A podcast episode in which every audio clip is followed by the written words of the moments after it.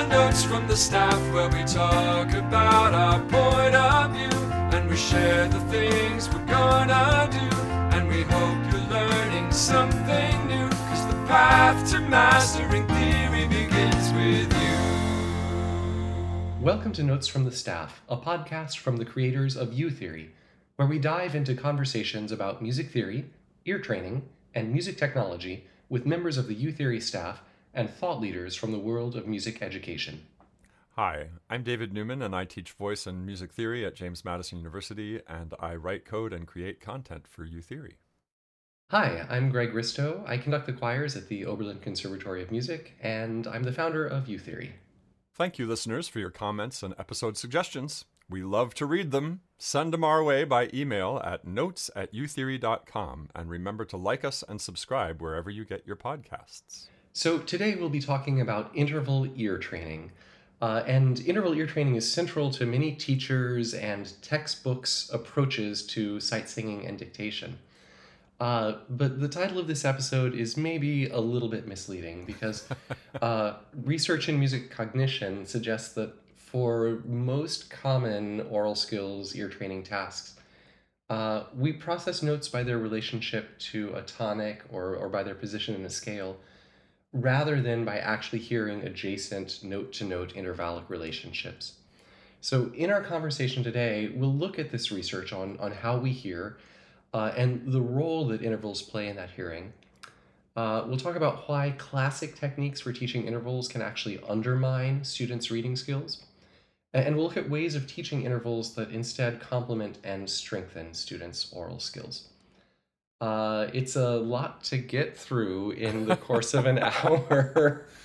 but is. David and I have agreed to, to, to play particular roles on this. So I'm going to I'm going to be sort of the uh, the playback, keep us on track role, and David's going to be the uh, the color commentary role, Playing to our strengths. playing to our strengths for sure, for sure. It is hard to talk about, or even to think about how we hear. So much of how we hear music is really innate. It, we don't, you know, especially um, for someone with a, a well developed ear. How do I know how I know what I'm hearing? Is is a hard question to answer. Yeah. And um, fortunately, we have you know scientists and researchers who've been looking at exactly this question for a little I don't know a little over forty years now. Uh, and what they have pretty consistently found is that when uh, someone who is in a uh, experienced in a particular musical culture, and so let's say broadly Western music, music that that uh, exists within our you know within the, the notes on uh, a Western piano. An equal tempered scale. Uh, yeah, a tempered, a tempered, a tempered majory, minory, or rotation of its scale, right? Um, it, it- as opposed to, as opposed to, um, for instance, some of the the Turkish collections that have more notes in the scale uh, than than we have, and notes that don't exist on uh, on our piano.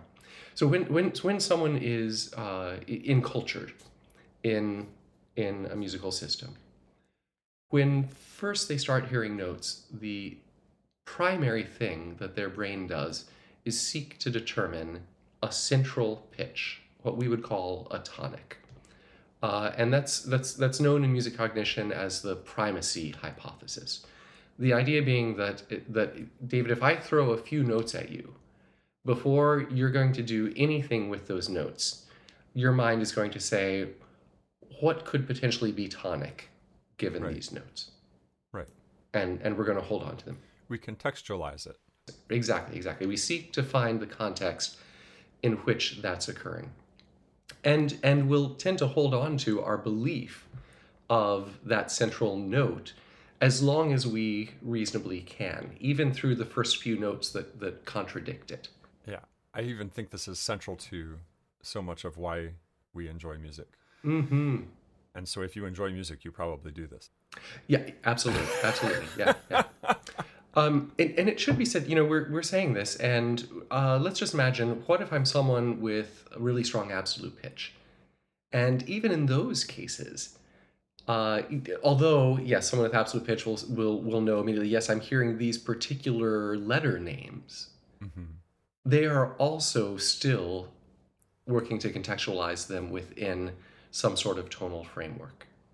Uh, if that's something that that you're interested in reading about, uh, one of my favorite articles on this is uh, by Gary Karpinski, and it's his. Uh, it just came out a couple of years ago in uh, Music Theory Online. We'll put the link in the show notes, but this is freely accessible online, uh, and it's a cognitive basis for choosing a solmization system. And in the first, I don't know, 15 or so paragraphs of it, Karpinski goes through and just summarizes all of the research that has occur- occurred over the past 40 years to this. Um, and the, the, the, the big conclusion that, that he lists there is, and I'm going to quote here these studies and observations lead to the conclusion that while attending to the pitches of tonal music, the first and most fundamental process listeners carry out is tonic inference. And from that, we can conclude that the single most immediately knowable tonal characteristic is the tonic. Now, what does all this have to do with intervallic ear training? right?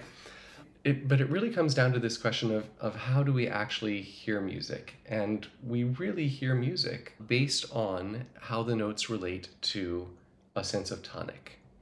And we don't actually hear music based on the pitch relationship of immediately adjacent notes or even of vertical notes sounding together. And in fact, I, I mean, I know f- even for myself that if I'm uh, if I'm singing a, a tonal melody, um, I probably could very easily tell you what generic intervals I'm singing at any given time, but I would have to stop and think about what specific intervals. And when I say generic intervals, I just mean you know I could tell you that I'm singing a fifth, I could tell you that I'm singing a sixth, but sixths especially, I would have to stop and and think for a second to to tell you what quality of sixth that was that I was singing because I'm just going between notes in the scale. That's right. That's the simple thing and and to add intervals to that would be an additional step for me.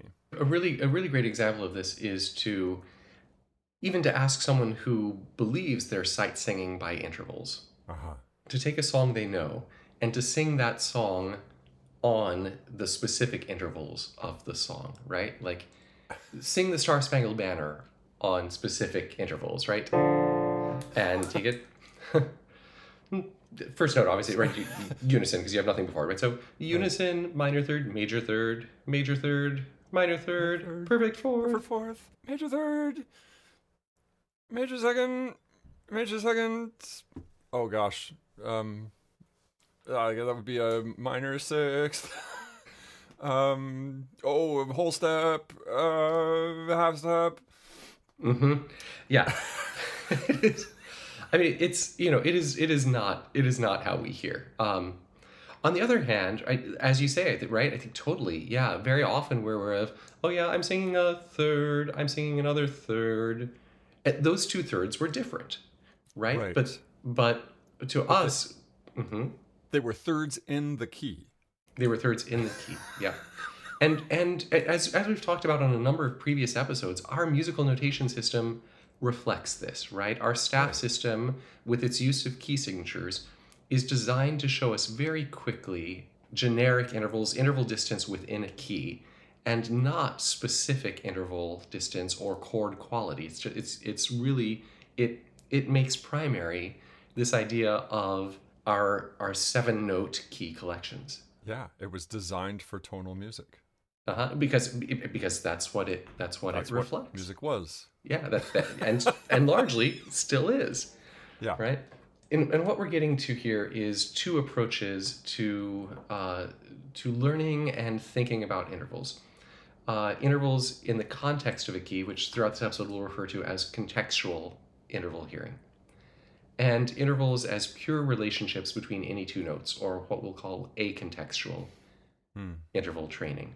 And if we look at the classic way intervals are taught, which I've started to call the naive approach to teaching intervals, Right.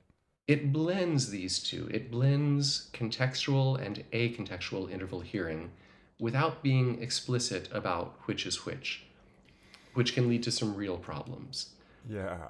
So, it, it- what I mean by, by the classic or naive approach is the approach of saying, okay, a perfect fourth is here comes the bride. And of course, here comes the bride comes along with context, right? Because it's five, one, one, one. Right. And there are six perfect fourths within our diatonic collection. And they don't all feel like 5 1. I mean, they can feel very different than that. I, I have a song about that. Yeah? We should, yeah, that should go in the show notes too. There's a there's an interval song uh, uh, specifically about fourths. Actually, um, That's some say that- that ascending fourths sound like "Here comes the bride," but change the context, and that perfect fourth may not sound the same, and your song won't help as planned. Shall we just take a moment and pause and listen to it? Oh, sure.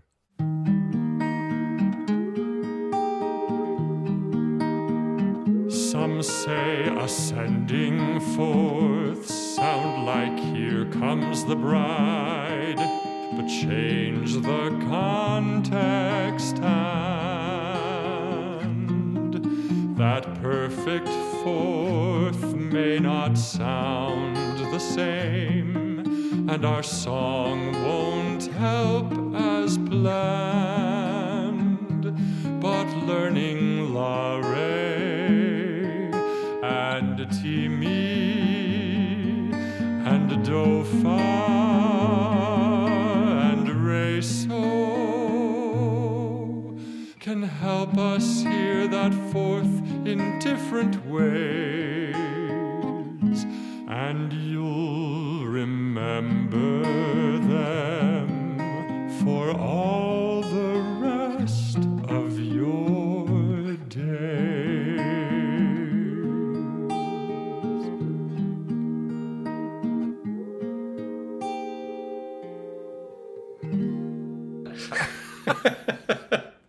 Yeah, and and that's and that's exactly it. That they the, that these fourths are are very different, and so let's let's now carry that out to its dangers with dictation.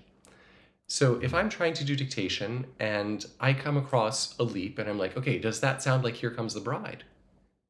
If it was from five to one, it sure does. But if it was one of those other fourths, it does not. And frankly, the more sensitive musical listener you are, the less another fourth will sound like the fourth of five to one. And Right. so, if we, using this approach will disadvantage our most sensitive listeners. Okay, and so now let's let's let's flip and let's say, what if we're using this for sight singing? Um, and this is I, I I call this the how do you measure a mile problem. So David, uh, if so, you know we can see each other on video, our listeners can't. But uh, if you wanted to measure the size of the room that you're in there, what tool would you want? I would want a really long tape measure. Yeah, absolutely. um, I'm sorry, David, you only have a ruler. What's going to go a foot long ruler? What what could go wrong? well, it sounds like when I try and measure a room by uh, pacing it or or by uh, measuring my foot lengths, Yeah. assuming that they're about a foot. But since my feet are probably not exactly a foot, even if I had an exact ruler, I'm going to make a little mistake every time. hmm Um, and if I'm lucky, the mistakes will kind of counter cancel each other out by the time I get to the end. But if I'm not lucky, there, there, I'm gonna end up with an incorrect number. Yep, and Um, you will have, and and if you're lucky, you'll have you'll buy more carpet than you need, and if you're unlucky, you'll wind up with a couple feet of uncarpeted room, right? Uh, and yeah, so so there's this there's this element if we're sight singing by interval that if I ever so slightly misjudge an interval, the inaccuracies can add up. Yeah. Um, but it's more than that because, in fact, as as we know, and especially as you know, singing early music, there are many different ways that are correct of tuning intervals. yeah. Every single one. Every single one, absolutely. But although in early music, uh, yeah, no, every single one. Yep. Yeah, yeah. uh, and some more than others. Some Yeah. some notes are more equal than others, like Animal Farm. some intervals are. Yeah. and, and we're going to do an episode on, on tuning systems coming up soon. Um, but it, to, to give a, a really strong example of that, uh, if we if we tune a major third like it appears on the overtone series, Right. it, uh, first off, we should say uh, the distance between a half step on a piano, or any any half step on a piano, is can be called 100 cents, and the difference between a major third as it appears on the overtone series and the major third as it appears on the piano is 14 cents. Mm-hmm. So, if, for instance, you ask someone to arpeggiate an augmented triad until they come back to the starting point, Mm-hmm. with overtone major thirds, right? So each of those each of those intervals is a major third. Right. You're going to add 14 cents of difference from the piano each time, which comes up to one, two, three, uh, 42 cents difference. In other words, all just pretty darn close to a quarter tone away by the time you get to the top. Right. And it's going to be 42 cents flat, right? That's right. Yep. Mhm. Yeah.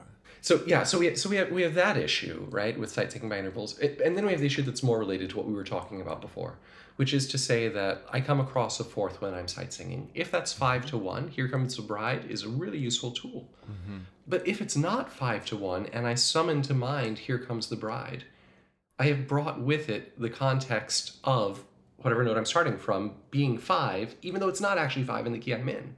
And whatever note I'm going to being one, even though it's not actually one in the key I'm in. And I've caused myself, I've had to briefly erase my tonal context to sing that perfect fourth, which which is problematic. That's the most important thing about th- this whole conversation. If there was a, cl- uh, a a clip to take out, that's that's the one to sh- to share and say here's here's the main point.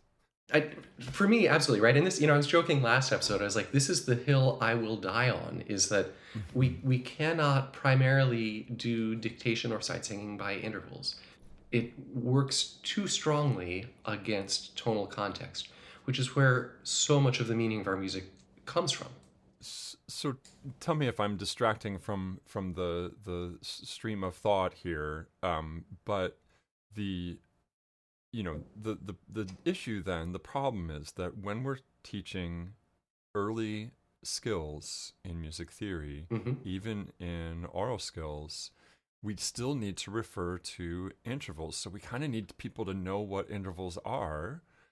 And I, I guess the, the trick then is how do we introduce intervals without creating these problems? Yeah, yeah, ab- absolutely, for sure. And a related but different thing is I think that it seems it is such a simple idea that if I know all of my intervals, I should be able to sight sing anything or do any dictation. right. That's a lovely thing uh, in imagination. In imagine that, that that ends up failing in practice. That's right. That's right. Yeah. Yeah. Yeah. So we so instead we teach frameworks Right. for tonal music. We teach frameworks. Yeah, and and you might be rightly at this point saying, should we even bother to teach intervals in an ear training context? And, and I think we have to, but the question is, how do we do it? Yeah. No, I will I will tell you in all of my undergraduate ear training, we had zero intervallic training. Uh huh. Uh, that's not true. In the in the last semester when we got to atonal stuff, But did you do that? there was some intervallic training.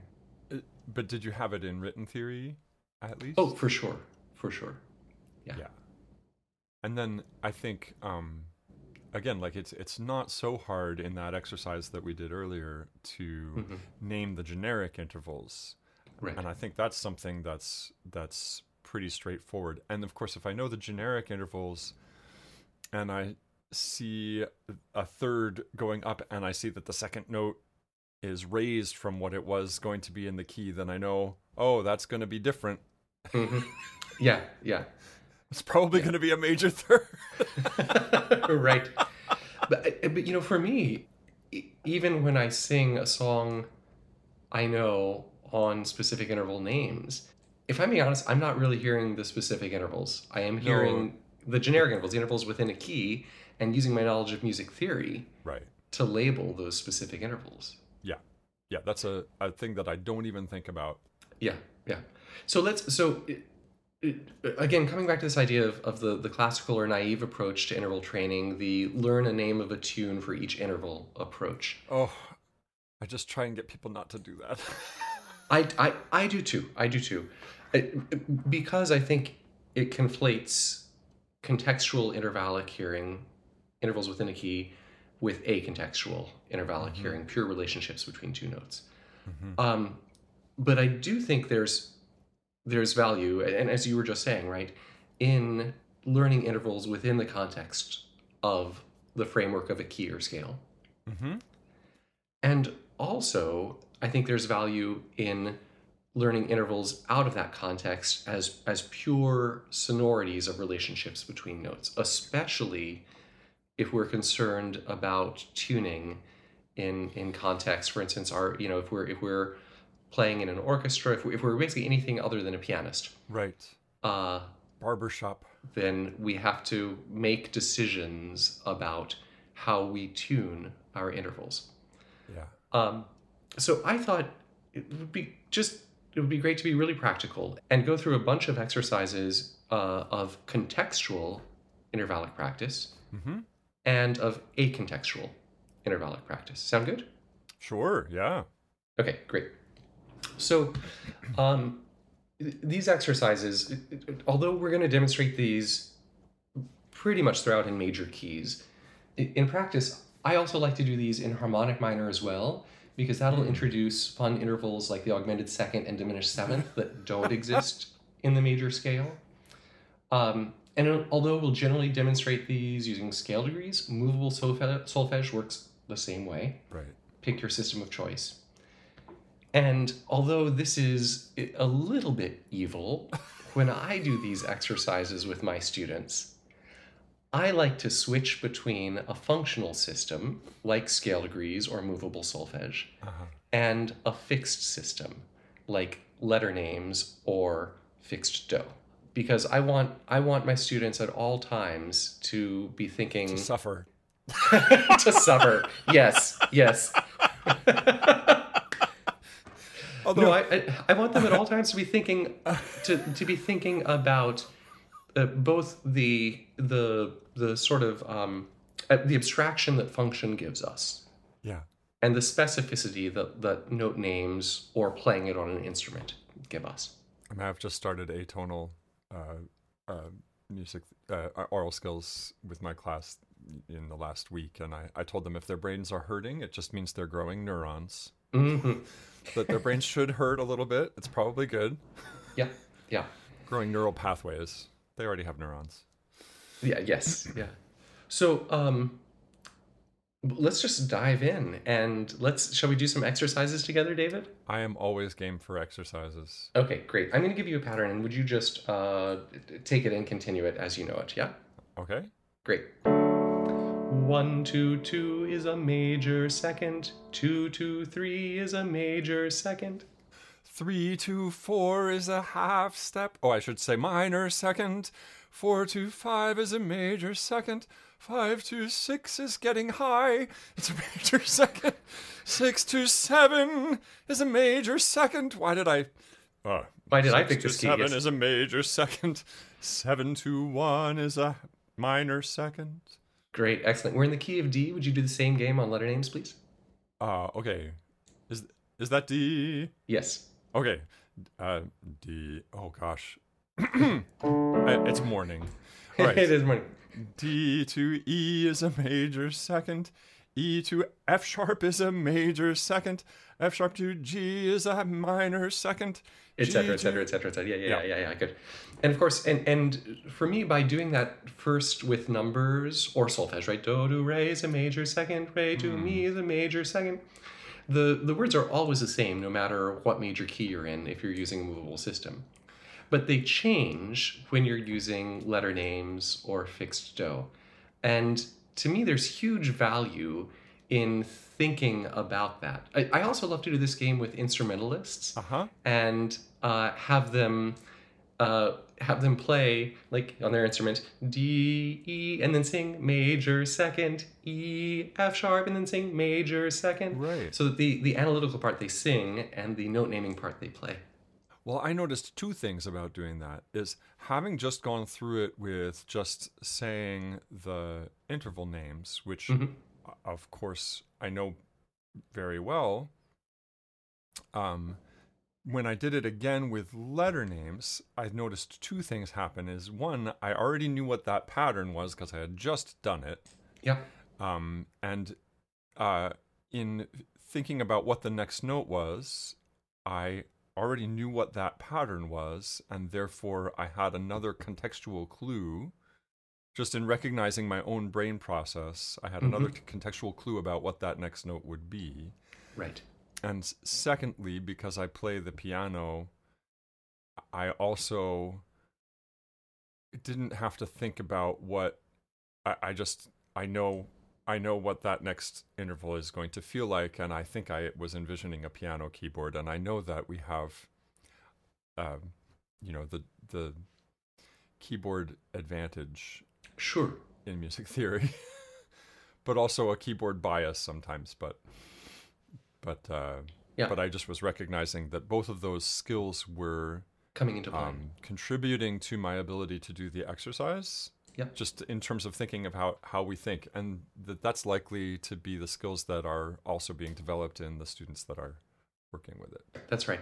And the other thing is in in giving it the specific letter names, whether we realize it or not, we're practicing interval building i- uh, in a written theory context orally. Right. And right. we're also practicing interval recognition in a written theory context orally. Yeah. That we're that we are we, not only are we are we acknowledging that we have all these different seconds in a scale, Mm-hmm. we're looking at them in various different scales and and naming them within the context of those keys. Can I also just explicitly add what this is doing is that you were talking about measuring a room. Mhm. And so we're here we're sitting here, we're naming a bunch of intervals in a row and each of them is a small interval, but we're always and it's not like measuring with a ruler. It's like taking the tape measure and extending it another foot. Yeah, yeah, and and sort of looking at each number on the tape measure as you go through the room. But we're still measuring from the same starting point. Absolutely. Yeah. Yeah. Yeah. Yeah. Um, and you know, and with this and with all these exercises, if you find you you have a student or a class that that loses tonic, that tonic shifts after a while, or that has intonation problems, these are all great exercises to just to have a drone going, right? Right. um, and to just have have a like in this case it was D major, have a D drone going in the background to to play it against, and to just and, which can also make really beautifully explicit the feeling of each note against tonic. So right. of course we just did this with seconds, and we could uh, do this with any other. Uh, any other interval, right? We could do it with thirds. Do- One, two, three is a major third. Two, two, four is a minor third. Three, two, five is a, and so on and so forth. And as we said in the last episode, Mhm. um, the those that builds patterns that they need to know for other things. They Absolutely. we we all need to know, know those Yeah. patterns for other things. Right. Especially the thirds, right? Which which Yeah. get us towards triads, which are such a fundamental building block Right. of our harmonic system. So so those are that I, I think of those as being um, I, I call them intervallic walks. We're going to walk an interval up or down the scale, right? You know, uh, the sequencing of that seems pretty darn straightforward. Start Very- with the, very, very the second, go to the third, etc. Gradually extend. By the time you get to the seventh, things are really fun, and there are only certain keys that work well, right? Like you got to start on a pretty low key. uh, they, it works pretty well with like a key of G, A flat, A. Beyond that, things get a bit ridiculous, but Right. but it's still pretty darn fun. Um, a complement to that is taking a note of the scale and finding all the intervals from that note of the scale. So let's be in this key since it's morning. Okay. Yeah. And uh, David, here's the start of this pattern. Do to re is a major second. Do to mi is a major third. Would you continue it? Ooh, do to fa is a perfect fourth. Do to so is a perfect fifth. Do to la is a major sixth. Do to ti is a major seventh. Do to do is a perfect octave. Great. And then we should do the upside down version, starting do to ti. Do to ti is a minor second. Do to la is a minor third. Do to so is a perfect Great. And, and so on and so forth. Yeah, absolutely. Absolutely. Uh, we're in the key of B flat. Would you do the version coming down on letter names? Oh, okay. B flat to A is a minor second. B flat to G is a minor third. B flat to. Uh, wait, what am I doing? Mm-hmm. Yep, you're right. Yeah. You're right. You're right. B, B flat to F is a perfect fourth. B flat to E flat is a perfect fifth. Should I continue? B flat to D is a B flat minor to D is a minor sixth. B flat to C is a minor seventh. B flat to B flat is a perfect octave. Yeah, yeah, yeah. It engages your brain in a very different way, doesn't it? It does. And and and I love that. That's why I, I will pretty much always do this both ways. Uh huh. And, and again, that uh, that um, that pattern is really obvious. But then, having established that pattern, Mhm. there's you have another tool to to uh, do the note naming pattern that you've Yeah. just done. If you do Right. it in that order. Right. Uh, and you know the the other thing about this, going to note names like that, is a preparatory exercise for sight singing, where we are looking at at notes on the staff that that have names. And yes, we could do it just by spotting the intervallic distance. This is some sort of fourth, right? But but or or saying, oh yeah, I, I recognize I'm going to I, I've spotted which line so is on, or which space in this case so is on, right? Right. If we're thinking treble clef. Um but here by doing specific names, we're we're reinforcing the, the note names of the staff. We're we're hopefully causing all of these things to, to come together to be to um, be thought about in, in all those different ways at once. You, and and did you stop thinking about your solfege as you were singing letter names? Um, I wasn't explicitly thinking about solfege. Were you aware of your solfege? Uh, if you had asked me at any moment where I was, then I would, yes, I would know. Yeah. Uh, This to me is, I think, the big truth about this, right? Is that exercises like this, we have to know where we are in the scale to do them, Ah, right, yeah. even if we're not explicitly naming out loud where we are in the scale. Yeah. Yeah, that's good. And then that that solves the uh the dilemma that we were talking about earlier of of how do I teach intervals without without confusing people about about um yeah, without without without introducing a problem into the situation. Yeah, yeah. Now, that exercise, it's a little less obvious of, of how you continue from there. Like, what's the next step with that exercise? I love to do, to continue this one in two different ways. Mhm. To take do, and we still do intervals to do or to, to tonic. Mhm. But let's start the pattern. Let's work in the octave of five to five instead of in the octave of one to one. All right, that's a very Dalcroze thing. It is a very Dalcroze thing. So let's let's imagine that we were in this key. Right, so there's our one. We're going to work in the octave of, of, of one to five. So we're going to go one to five is a perfect fourth. One to six is a minor third. Would you continue? Oh, one two seven is a minor second. One two one is a unison. Ooh, that rhymes. Yeah. that should be a song. Right. Uh, one two two is a major second. One two three is a major third. Then the rest feels like just what we were doing. the same, exactly, exactly. Yeah, yeah, yeah, yeah, yeah, exactly. Uh, and so, and, and as you're discovering, the farther up we move one, the harder that becomes. Mm. right? So that if we say now, let's say this is one, One and, okay, we're- and and we're going to and we're going to uh, work in the octave of three to three. So starting from one down to three. Go ahead, David. One, two, three is a ma- minor sixth. One, two, four is a perfect fifth. One, two, five is a perfect fourth. One, etc., two, etc. Now, David, we're in the key of A flat. Can you do that in letter names? Oh gosh. Uh, a to C is a minor sixth. Or sorry, A flat to C. Uh, a flat to D is um D D what kind of D? D, D flat. Thank you. A flat to yeah. Oof, you know, gotta Uh-huh. visualize yeah. my keyboard. Yeah, yeah, yeah, yeah.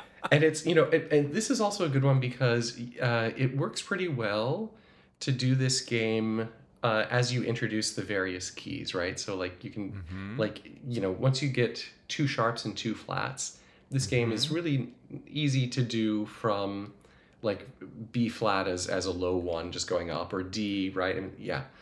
Um, okay, so there's this version of it, and then the related version of it is instead of moving one up or down, take any note of the scale as the note we're bouncing to and from. So, for instance, let's come to this key.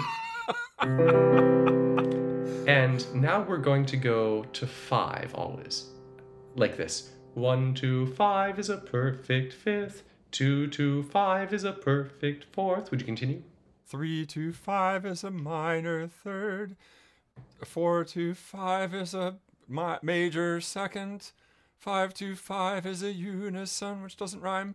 Five to six is a major second. Five to seven is a major third.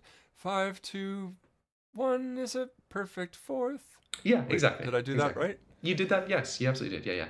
And then and then the reverse is just one, two, five is a perfect fourth. Seven, two, five is a major third. Six, two, five is a major second, Right. etc. Right. And similarly, we can switch to note names. Here, I'm in C major, so that I should practice these. pretty easy. yeah, yeah, yeah. Right. And there, I could use some refresher course. Um, and, and so, right, of course, you have uh, you have all the various varieties of those, and yeah, and I quite I quite love those. Um, and then if you want to get really crazy, you can combine the two of them. And we're, we're, we're working in the compass of one to one, right? The range of one to one. But we could work instead in the compass of like say five to five, going to two every time, right. right? So in other words, let's say we're in this key, one, and we're gonna do five to two is a perfect fifth. Six to two is a Oh my gosh. I, I don't even think of that. All right. Uh, wait. Five to two. Five to two is a perfect fifth. Uh, This requires so many levels of thinking. yes, it does. Yes, it does.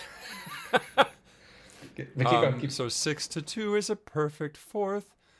Seven to two is a minor third. One to two is a major second. Two to two is a unison. Two to three is a major second. Two to four is a minor third. Two to five is a perfect fourth. and sing um, one. Uh, one. Yes, yes. I'll, I'll always sing one at the end Oh of yeah, that yeah. exercise to give a sense of closing it off. yeah. And yeah, yeah, and then to, just to make sure that you've kept your Mm-hmm. tonic in mind. That would be a good diagnostic Yes. Yes. tool to see if you've lost track of your tonic. Yeah. Um, Yeah. And, and if we were in F sharp major, right? So God. but, but but you see right and you just see how how you can layer this up and up and up and effectively Yeah. i you know i think about these as just being exercises to prepare us for whatever might come at us in the context of a key You know, it's great. And listen, this is this is absolutely tangential, except that I'm totally obsessed with Duolingo. mm-hmm. And I'm also going to Poland soon. And so I've been doing Polish, and Polish is hard. And uh, unfortunately, I started learning Polish on Duolingo a couple years ago, and then I kind of stopped doing it for a while, and and now I started again, and now it thinks I know more than I know, then you actually know yeah and uh, and throws really hard things at me. But I was just thinking, this feels like that. You know, you you sit and you do something, and you go, well, I don't, I don't remember, Hmm. and you but the process of doing it the process of suffering through it a little bit is the process that makes us better. hmm It's just great. I'm that's probably just stating the obvious, but uh, when I think of something like this, that where when it feels challenging is the part where a, a part of us tends to want to go, "Ooh, that's scary. I'm going to avoid it." hmm Those are the times when we should dive in and try it, and it, by doing it, we're going to get better, and it will get easier. Yeah, yeah, yeah. Just lean in a little bit to that. Yeah, Yeah. totally, totally. Uh, there, you know, there's uh, the the mind is very good at self protection, right? It wants to, it will happily divert from things that make us recognize our limitations, uh, and and it does take a little bit of self uh, managing to to lean into those, um, or a teacher, right? I mean, I think this is the real value of a teacher who who who picks something for us to do rather than letting us just keep playing the music that we already play well because it's so fun to do. Right. Right. Right. Um, okay, so the, these can be extended. Uh, the other thing, of course, you can go from these to then doing this with triads, right? Like, let's say we're in this key and doing one, three, five, major one, two, four, six, minor two, three, five, seven, minor three, and so on and so forth Yeah. um, which which of course is is preparing students to uh, both is helping remind students of the qualities of of each triad within the scale, uh, but also of of their their spellings and scale degrees or solfege do mi so major one, uh, re fa la minor two mi so si minor three Oh my fa la do right? And especially if you're if you're a theory teacher who is uh, who loves scale degrees, but uh, whose aural skills classes are taught in solfege, Uh-huh. this is a great way to help your solfege fluent students with their Roman numeral spelling and identification.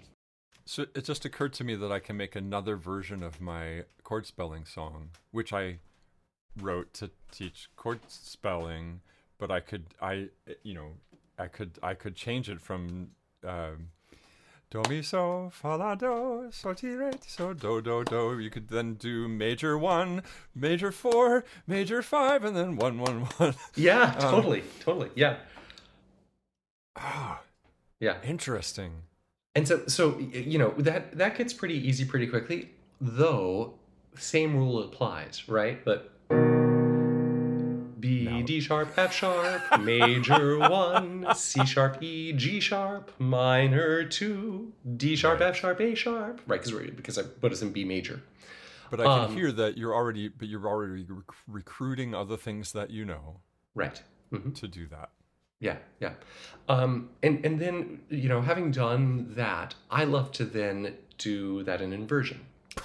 So let's move first inversion triads up the scale, right? I call these triadic walks in the Uh-huh. same way that we had interval walks, right? So one, three, six, minor six, Oh. two, four, seven, diminish seven, three, five, one, major one, four, six, two, minor two, and then B, D sharp, G sharp, minor six, C sharp, E, A sharp, diminished seventh, D sharp, F sharp, B, major one, E, G sharp, C sharp, minor two, right? Or or or second version, uh, one, four, six, major four. Two, two, five, five, seven, major major five, etc. Right? Hmm. Um, Yeah. and then and then and then uh, you know and then spelling them as well, and then of course ditto with the seventh chords, and the seventh chords in inversions are just delightful.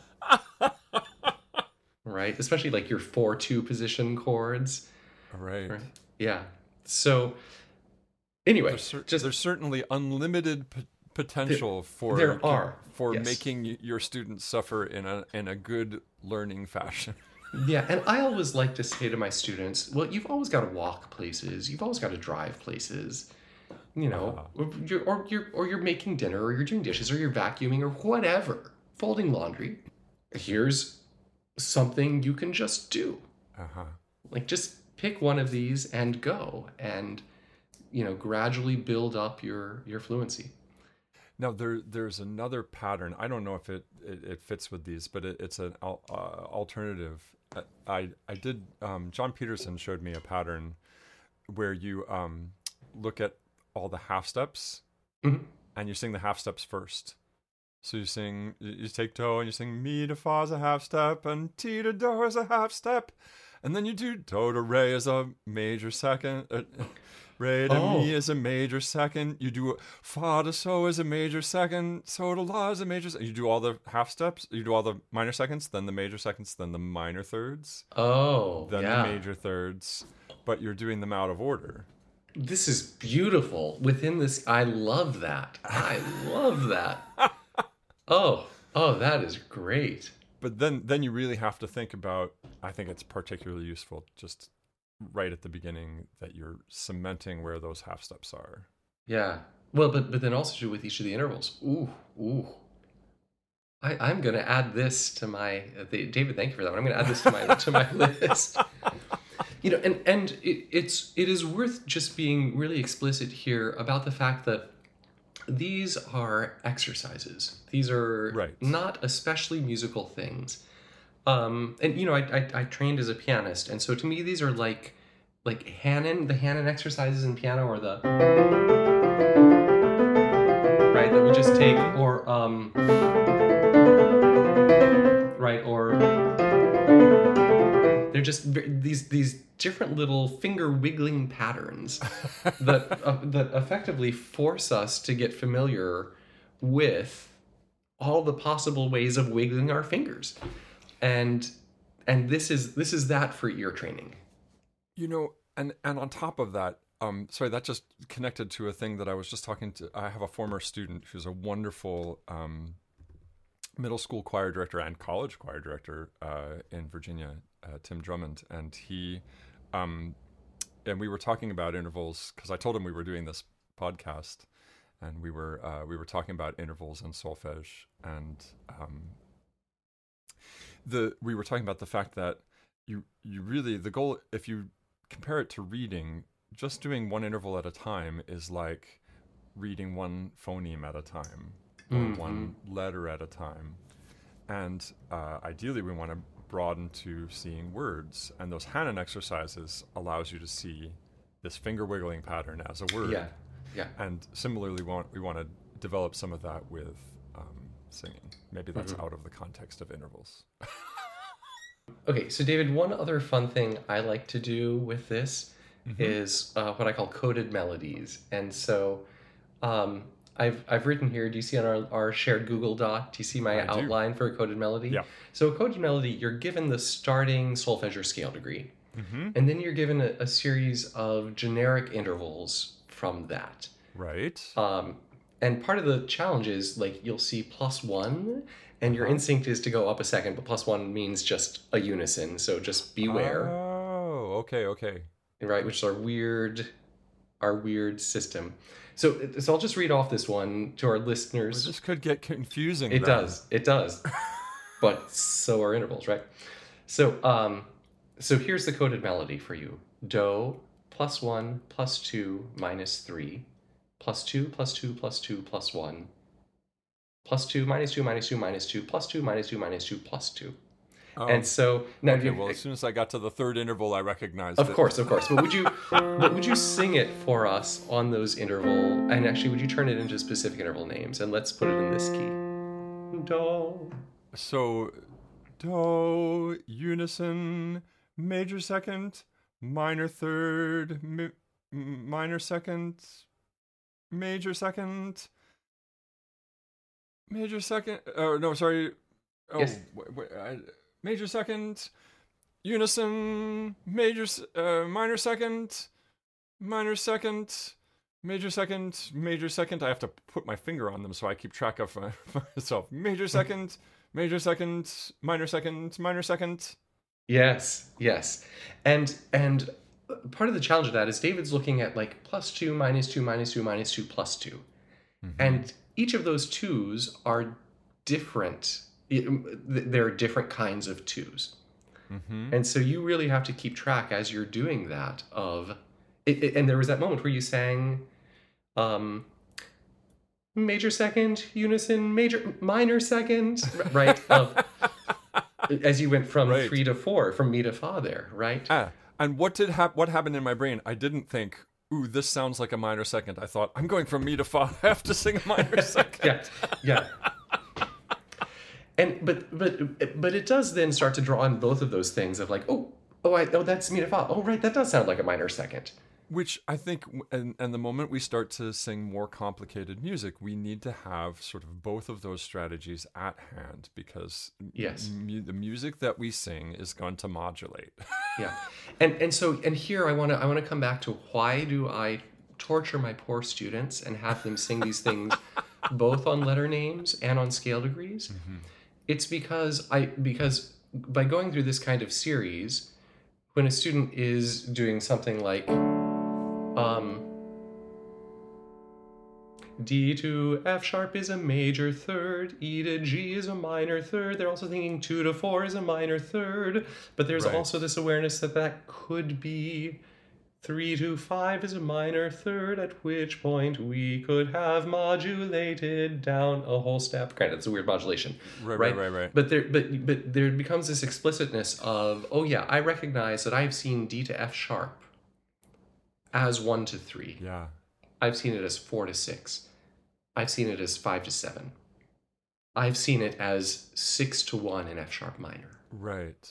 Right? I've seen it. I've seen it as all these different things, and and what that opens up then, as as we talk about more complex music, is this potential to take any combination of two notes and to recontextualize them in a different collection, a different scale, a different key uh, which which opens up then that world of modulation and, and the word of world of mixing between major and minor and, and all of that wonderful stuff.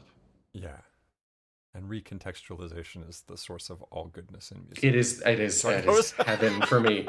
Honestly, hyperbolic, but I you know I don't know. I mean hyperbolic, yeah, but like it's when the when when you stand still and the world changes around you is Uh-huh. that is an experience that we don't get mostly in life, but we can have in music, and it's magical. and Taylor Swift exploits it all the time. It- right? Although she's just explo- re- exploiting. Uh, here's this what this little melodic fragment uh, sounds like with in this harmony, and now I'm going to change the harmony, and now I'm going to repeat this melodic fra- fragment one more time with a completely different harmony, yeah.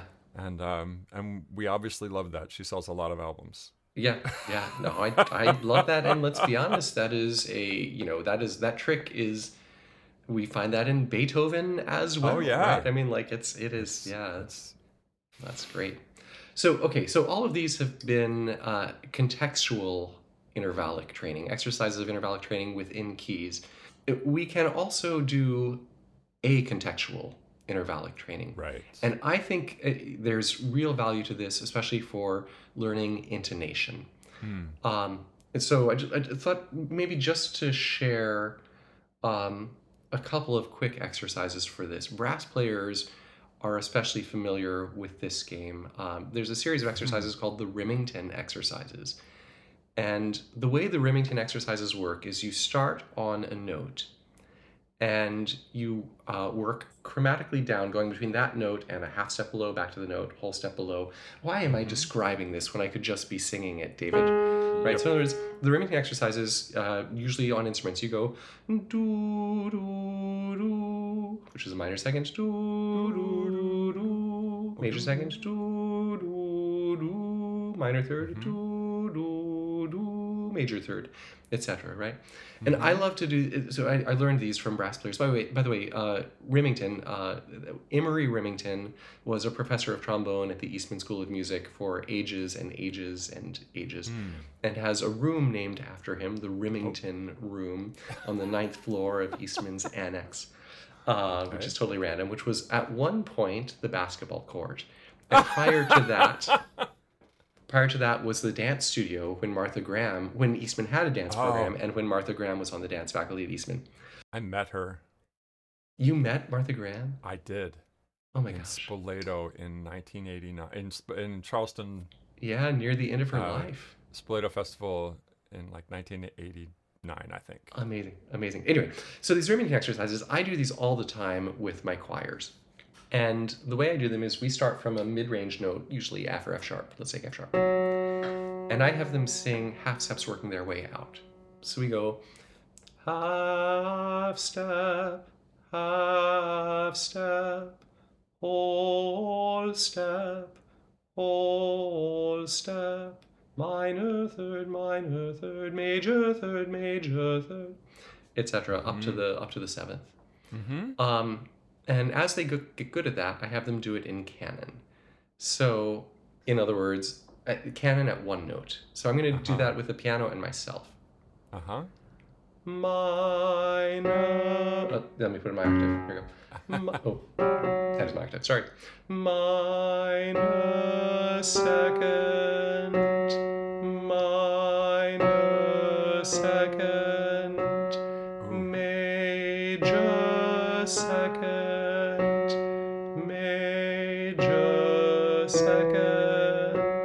Right? Or go in opposite directions. So some go up while some go down, etc., etc. Mhm. Um, and and always as I'm doing this, I when I'm doing it with a choir, I conduct it, and anything that's ever so slightly out of tune, I just freeze on Mhm. that until we find the exact tuning of it, and and then we come come back. Um, yeah, Uh, of course, the danger is so. Then, what is the exact tune?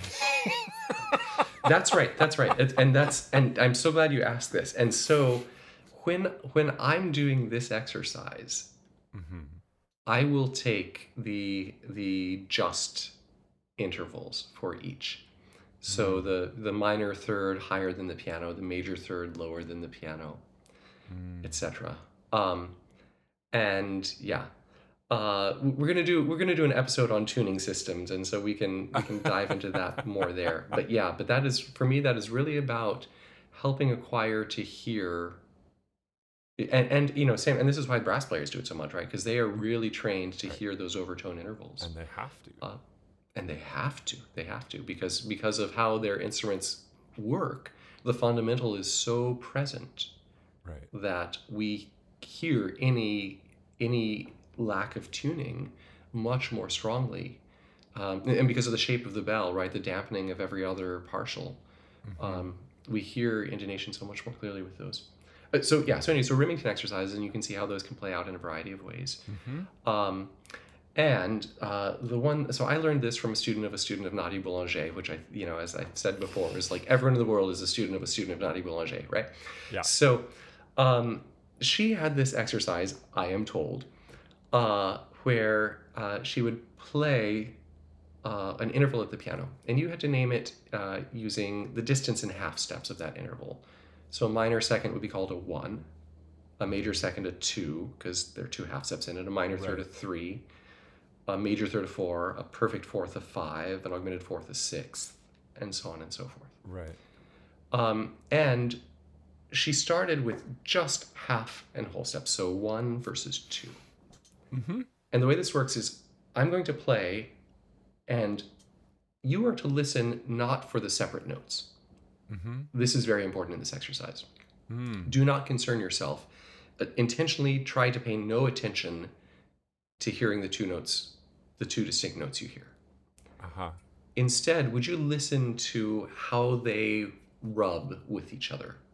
Right. Would you listen to the sound of their relationship rather than to the sound of each note? So should uh should I be explicitly listening for the beating between them? Effectively, yes. Imagine you were kind of a tuner and you're listening Uh-huh. to, yeah. hmm So, shall we try this? Sure. Just ones and twos, so just the halves and whole steps. Here we go.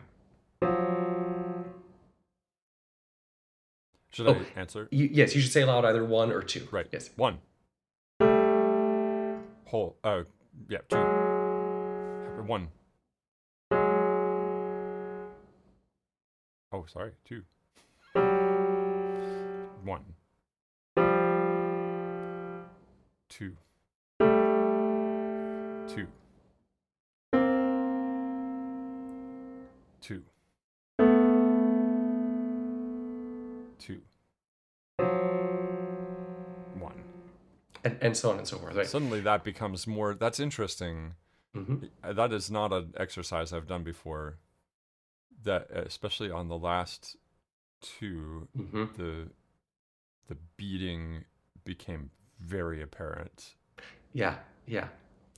And and the more the more you do this, hmm to me, like each interval has its own color. hmm And in this kind of exercise, you really can't you can't be thinking about key so much because the key is constantly changing around you. Right. And you actually start to focus in on what what the interval itself sounds like. It's it is. It's a focusing exercise. It's a it's a it that's great. Yeah. I I I love this exercise. I adore it. And so she would do ones, twos, then she'd do threes, fours, so major and minor Uh-huh. thirds. Then she'd do one, two, three, four. Right. Then she would do fives and sevens. So perfect fourth versus perfect fifth. Right. Ooh, that's Uh-huh. those are those are uh, astoundingly tricky. Those are astoundingly tricky. Absolutely so. Absolutely so.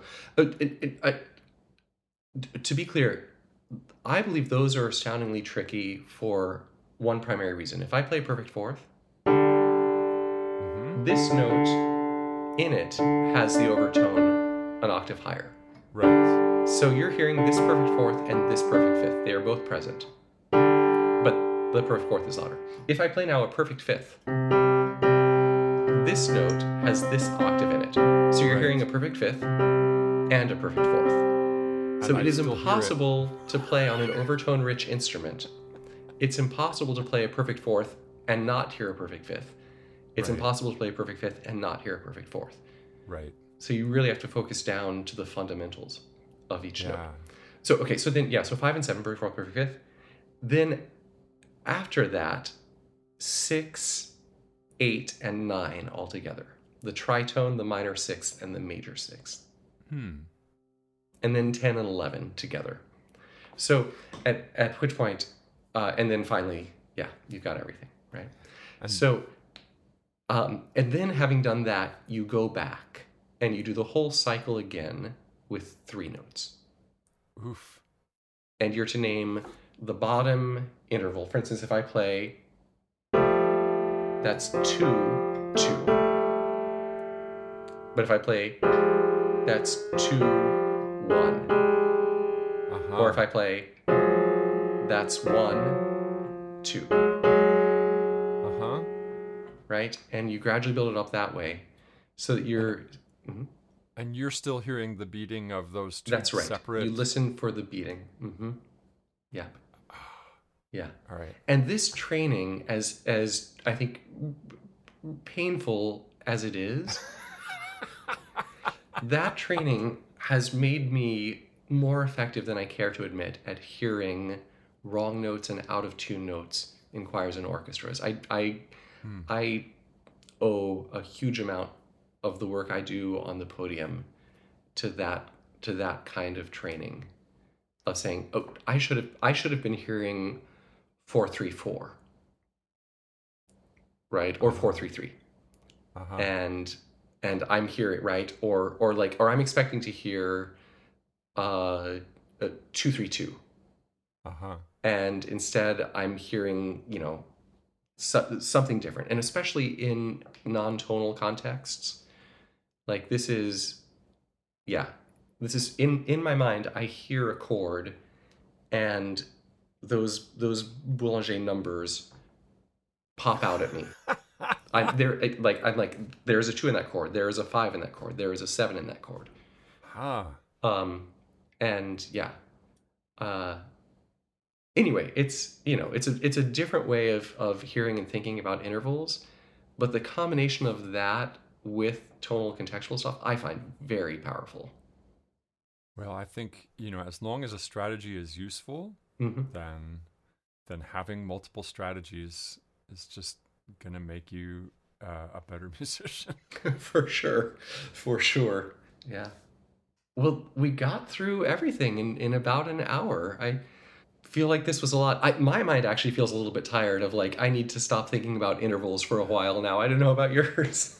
Ah, mine is uh yeah, mine is also uh running at a million miles a minute, but I, I'm also thinking like, huh, I think I know what I'm doing in class tomorrow morning. right. So yeah, we'll, we'll we'll soon be talking about um, tuning systems and temperament, and uh, as we found, can't really talk about intervals without talking about that. Um, So I think that'll be a lot of fun. But yeah, David, it's been it's been fun to uh, to do some interval stuff with you. I feel once again enlightened. Excellent.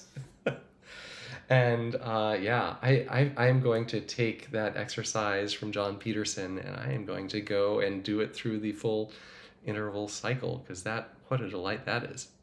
Yeah. Yeah, excellent, awesome. Well, uh, see you next time. All right, see you soon.